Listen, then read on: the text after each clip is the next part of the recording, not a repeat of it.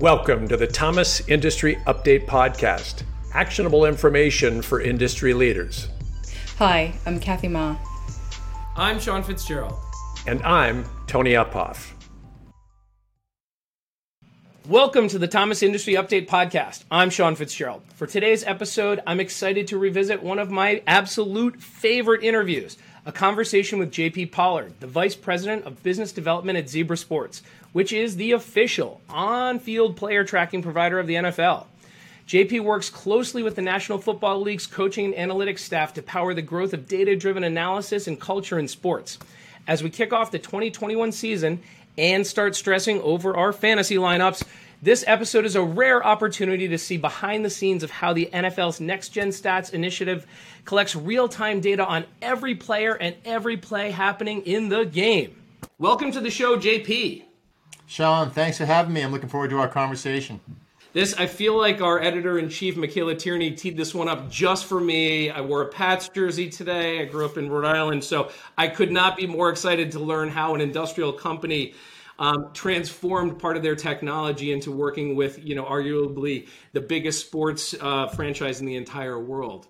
Um, so, hey, to get us started, JP, you know, let us know what is Zebra MotionWorks Sports. So Zebra Motion Work Sports, Sean, is a part of our location services division inside of Zebra Corporate. And, and so Zebra's had a heritage of 50 plus years of asset ma- management tracking. Yes, we do barcoding, industrial printing, and scanning. We also do uh, a lot of business around the world with some of the largest retailers, healthcare providers, manufacturing environments in terms of asset tracking. And it was those core competencies that led us into an opportunity with the NFL starting in 2014, where we took our, our capabilities and our expertise and tracking objects and, and, and different things in the other environments I described and transitioning it to players and footballs on a football field. So it's you're approaching that seven year mark of working with the NFL or just past it. How, how, did it get started? Did you reach out to them because someone at Zebra thought, hey, geez, we might be able to use this technology we've developed for industrial purposes for sports or something else? Or did they reach out to you because of your expertise? Well, it actually occurred prior to my time to joining Zebra. I'm coming up on my fifth year. Uh, but I was still working in the sports industry. I used to work for uh, Stats LLC, which is a major data and technology provider for sports around the world. So I was very familiar with what was going on in terms of the potential of tracking technology, not only in football, but in other sports like soccer and basketball, for instance. And so what ended up happening is the NFL opened up an RFP process, and a number of vendors from around the world participated in that effort. And there are, you know, we like to talk about three specific technologies uh, that work in the world of sports in terms of player tracking and athlete performance. And they're optical based tracking, where you use cameras to identify either players' numbers or colors of their jerseys or kits, and also identifying the ball um, on a course or on a course or a field. And then there is GPS, which a lot of us are familiar with because we have that on our phones, on our person each and every day. And then, of course, Zebra's based uh, technology base is RFID, meaning radio frequency identification. We have tags and tokens that we place on objects, and in the case of football, players and the ball. And we communicate uh, with a set of receivers that are installed around the uh, around the perimeter of all the stadiums. And so, ultimately, that RFP process led to Zebra winning the uh, the contract with the NFL and winning in the capacity of a partner of the official player tracking technology provider. So these are in the shoulder pads, they're in the helmets, they're in the ball, they're in the the uh, compression pants, and everything that that everyone wears. But How uh, what types of data are you collecting right now, and how are the teams starting to use them? Well, first off, uh, for the players uh, during the game, the tags are actually in the shoulder pads. There's two tags on each on each player, and then the ball itself also has a tag inside of it in practice environment, so we track every NFL game, preseason game, and that information is collected and distributed to the NFL, who then distributes it to the teams and their other partners, like media partners and other potential marketing and sponsor partners. We also have an ancillary business where we sell our tracking technology analogous to what's in the stadiums to teams' practice facilities. And so we have 10 teams in the NFL using our technology to track their players' practices, their effort, their workload, and performance during the off-season training programs uh, preseason training camps and also during the season throughout practices. In the cases where they're not wearing shoulder pads, Sean, uh, our tags are sewn into either the compression gear or the practice jerseys that the players wear. The information we're collecting, of course, is you know who's on the field and where they're on the field, uh, the proximity of players between each uh, between each other on the field, the proximity of a player near, a, near the ball, for instance. But we're also tracking speed and total distance traveled. We also do calculations like and, and identify accelerations and decelerations, which is important to uh, identify as players warm up and they come back and return from injury or they develop over the course of a season. Um, so we're capturing that information. For the ball metrics, we're capturing velocity of a pass or a kick, and also the rotational information, RPMs for passes, um, or height height for kicks, for instance. And so in the past, we're we're all as football fans have heard that a quarterback can really spin it. Art the tag in the football actually allows us to calculate in a quantifiable way the actual spin rate of the football. And so teams are using that for a number of reasons. Yes, a number they're identifying player workload and activity throughout a season during practice of course, but they're also starting to use it more and more in, in watching uh, tactics and schematics during gameplay. And we're finding more of that starting to happen over the last couple of seasons. So it's interesting. There are going to be a lot of folks at the top of the draft this year looking at that rotational metric, possibly with the the predictions on quarterbacks going one, two, three, and possibly four, depending on if, if anyone uh, trades up or not. So as you as you work with, you know, there are 32 separate teams in in industrial. One of the things that we find in working with thousands and thousands of North American uh, manufacturing companies is some folks are farther along in their journey of accepting a data driven culture than others. Um, so you know we have really that traditional bell curve in in manufacturing where folks are are leaders, and then we have some laggards as well the pandemic for us has has been more of a forcing function that people have adopted to say, wow, we really need to change the way we're thinking about using data um, because it's just so darn effective, um, especially working in in the conditions that we're all working in right now. Um, you know, there are 32 teams. Are you seeing everybody diving in with the same level of vigor on this because they know that there's an edge to be made, or or do you still see that that uh, bell curve? Well, I think the bell curve does exist. I, I think you know the sports industry is very similar to enterprise uh, environments where you just see an adopt, even us as consumers, right, and how we adopt new technologies and service capabilities. Uh, I think you know there's an we like to say there's some in the area area of six to ten teams that are on that leading edge, and then there is a middle the, the bell curve, and then there are teams more towards the tail end. But I'd like to clarify that that description a bit more. You know, we do like to say that when this data is really just an enriched set of new information that allows the experts in coaching and scouting and strength and conditioning and player performance. It gives them a new set of quantifiable information that they can use to buttress the work that they do and really to hone their decision making a bit more. It's not meant to be a silver bullet or a replacement for the expertise, the institutional knowledge, and the experience of these professionals. Um, now, when we do talk about teams who do use the information, you hit, you hit on a word in the question, Sean, which is culture. I think it's a cultural thing. Um, the, the, better use or uh, more functional use of the information isn't based on how much technology tools a team is invested in or how many people on their staff they have allocated to work in research and analytics. It's really more of a culture of information. This is an information driven business. This is a new set of information, and how each organization wants to take that information and socialize it amongst their entire staff, including the players themselves. That's where it varies by team. And so when I say talk about the bell curve, those those six to ten teams on the front side of things, it isn't just large staffs and people who spend millions of dollars on new technology and software to help analyze, manage, and visualize this data. It's that culturally they've accepted the information as an enriched set of information not to ignore, but to figure out how to implement into their everyday business processes. But I would say today, certainly in the 2020 season, all 32 teams in the NFL are using the next gen stats data that the league provides through a team uh, through a team application each Monday after a Sunday game, and they're using it to a certain degree to evaluate not only their their team's play but also to do scouting for their opponents. Interesting.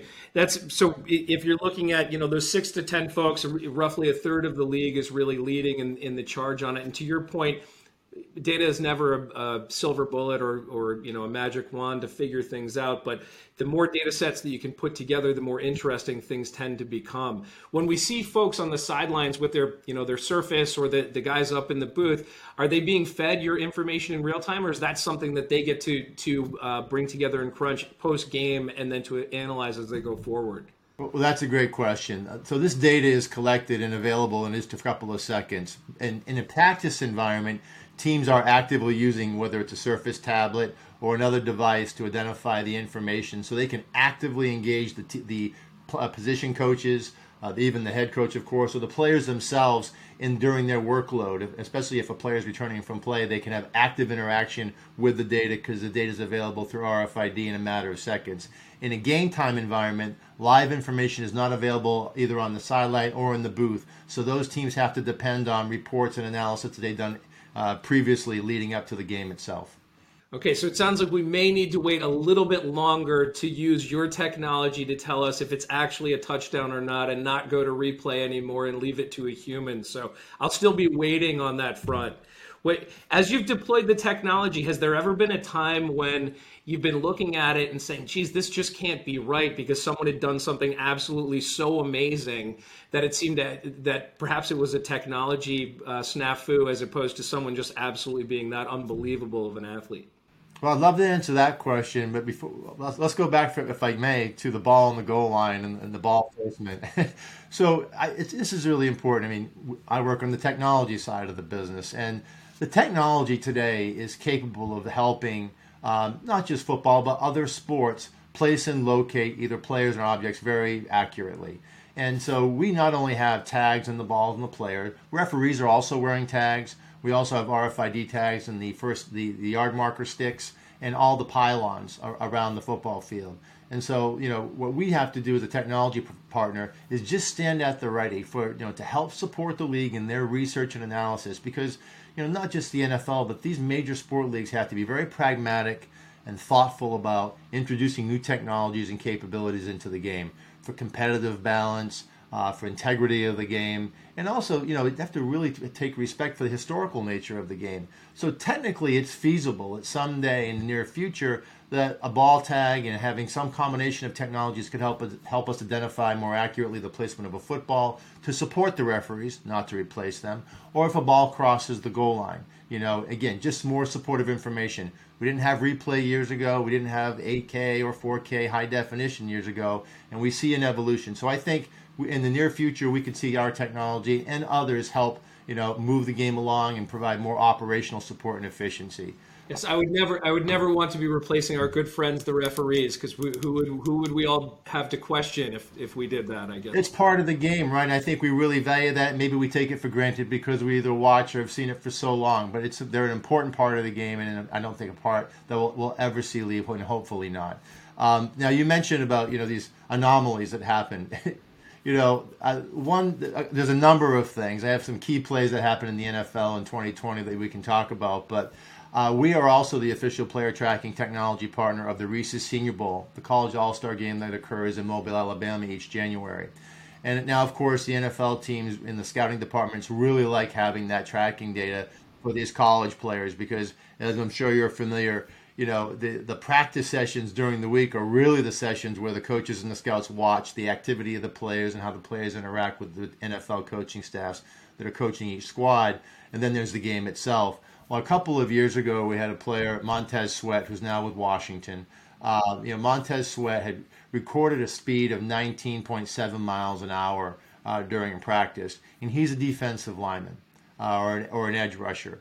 And we looked at the number, and that number would have placed him at the you know in the top third of the de- defensive backs practicing that week, and also top speed of all running backs. And so that really stood out. So we wanted to call back to our command center in San Jose. We were in Alabama. I said, "Did we get that number right?" Because a couple of things. Uh, that that speed's very high for a player in that position. Um, and I should say, you know, teams now, become, as they become more acclimated and fluent and comfortable with this information, you start to have ranges you, of miles per hour where you anticipate. You know, running backs are in an X range of miles per hour. Wide receivers tend to be in another type of range. Linebackers in another type of range. Well, he popped right out of the linebacker range and into the defensive back and running backs. And so ultimately, we, we, we did verify that Montez did reach that speed. But here's the other thing to keep in mind: he did it during a drill where he was in a 10 and 15 yard space not like a defensive back or a wide receiver where they might be running 10, 15, 20 yards plus down the field on a one on one drill. So that was just a testimonial to his explosiveness and athleticism as a player, his get off speed, if I may. And we also found that that speed was backed up by a very good 40 time at the combine a few weeks later. And that was a pretty incredible moment for us.